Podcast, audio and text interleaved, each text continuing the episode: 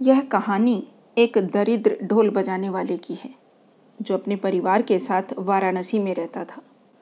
एक बार ढोल बजाने वाले की पत्नी ने उसे शहर जाकर मेले में ढोल बजाने के लिए कहा और उसने वैसा ही किया।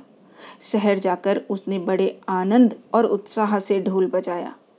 ढोल बजाने से उसे जो पैसे मिले, उन पैसों को बटोर कर जब वह अपने बेटे के साथ जंगल के रास्ते से वापस लौट रहा था।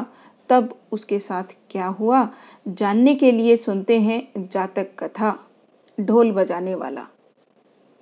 वाराणसी के निकटवर्ती गाँव में कभी एक दरिद्र ढोल बजाने वाला अपनी पत्नी और एक बच्चे के साथ रहता था।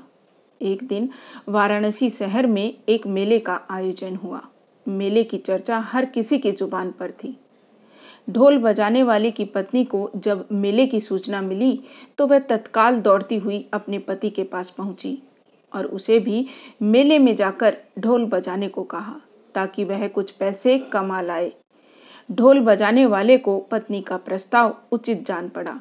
वह अपने बेटे को लेकर शहर गया और मेले में पहुँच बड़े उत्साह से ढोल बजाने लगा। वह एक कुशल ढोल वादक था। अतः शाम तक उसके पास पैसों के ढेर लग गए। खुशी खुशी तब वह सारे पैसे बटोर वापिस अपने गाँव लौट पड़ा। वाराणसी और उसके गाँव के बीच एक घना जंगल था।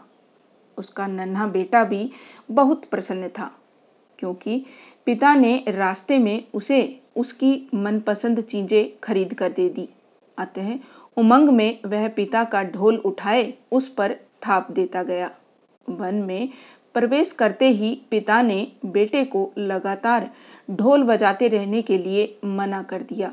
उसने उसे यह सलाह दी कि यदि उसे ढोल बजाना हो तो वह रुक रुक कर ऐसे ढोल बजाए कि हर सुनने वाला यह समझे कि किसी राजपुरुष की सवारी जा रही हो। ऐसा उसने इसलिए कहा क्योंकि वह जानता था कि उस जंगल में डाकू रहते थे। जो कई बार राहगीरों को लूटा करते थे। पिता के मना करने के बाद भी बेटे ने उसकी बात न सुनी और ज़ोर ज़ोर से ढोल बजाता गया। ढोल की आवाज़ सुनकर डाकू आकृष्ट हुए और जब उन लोगों को अकेले देखा तो तत्काल उन्हें रोककर उनकी पिटाई की और उनके सारे पैसे भी छीन लिए।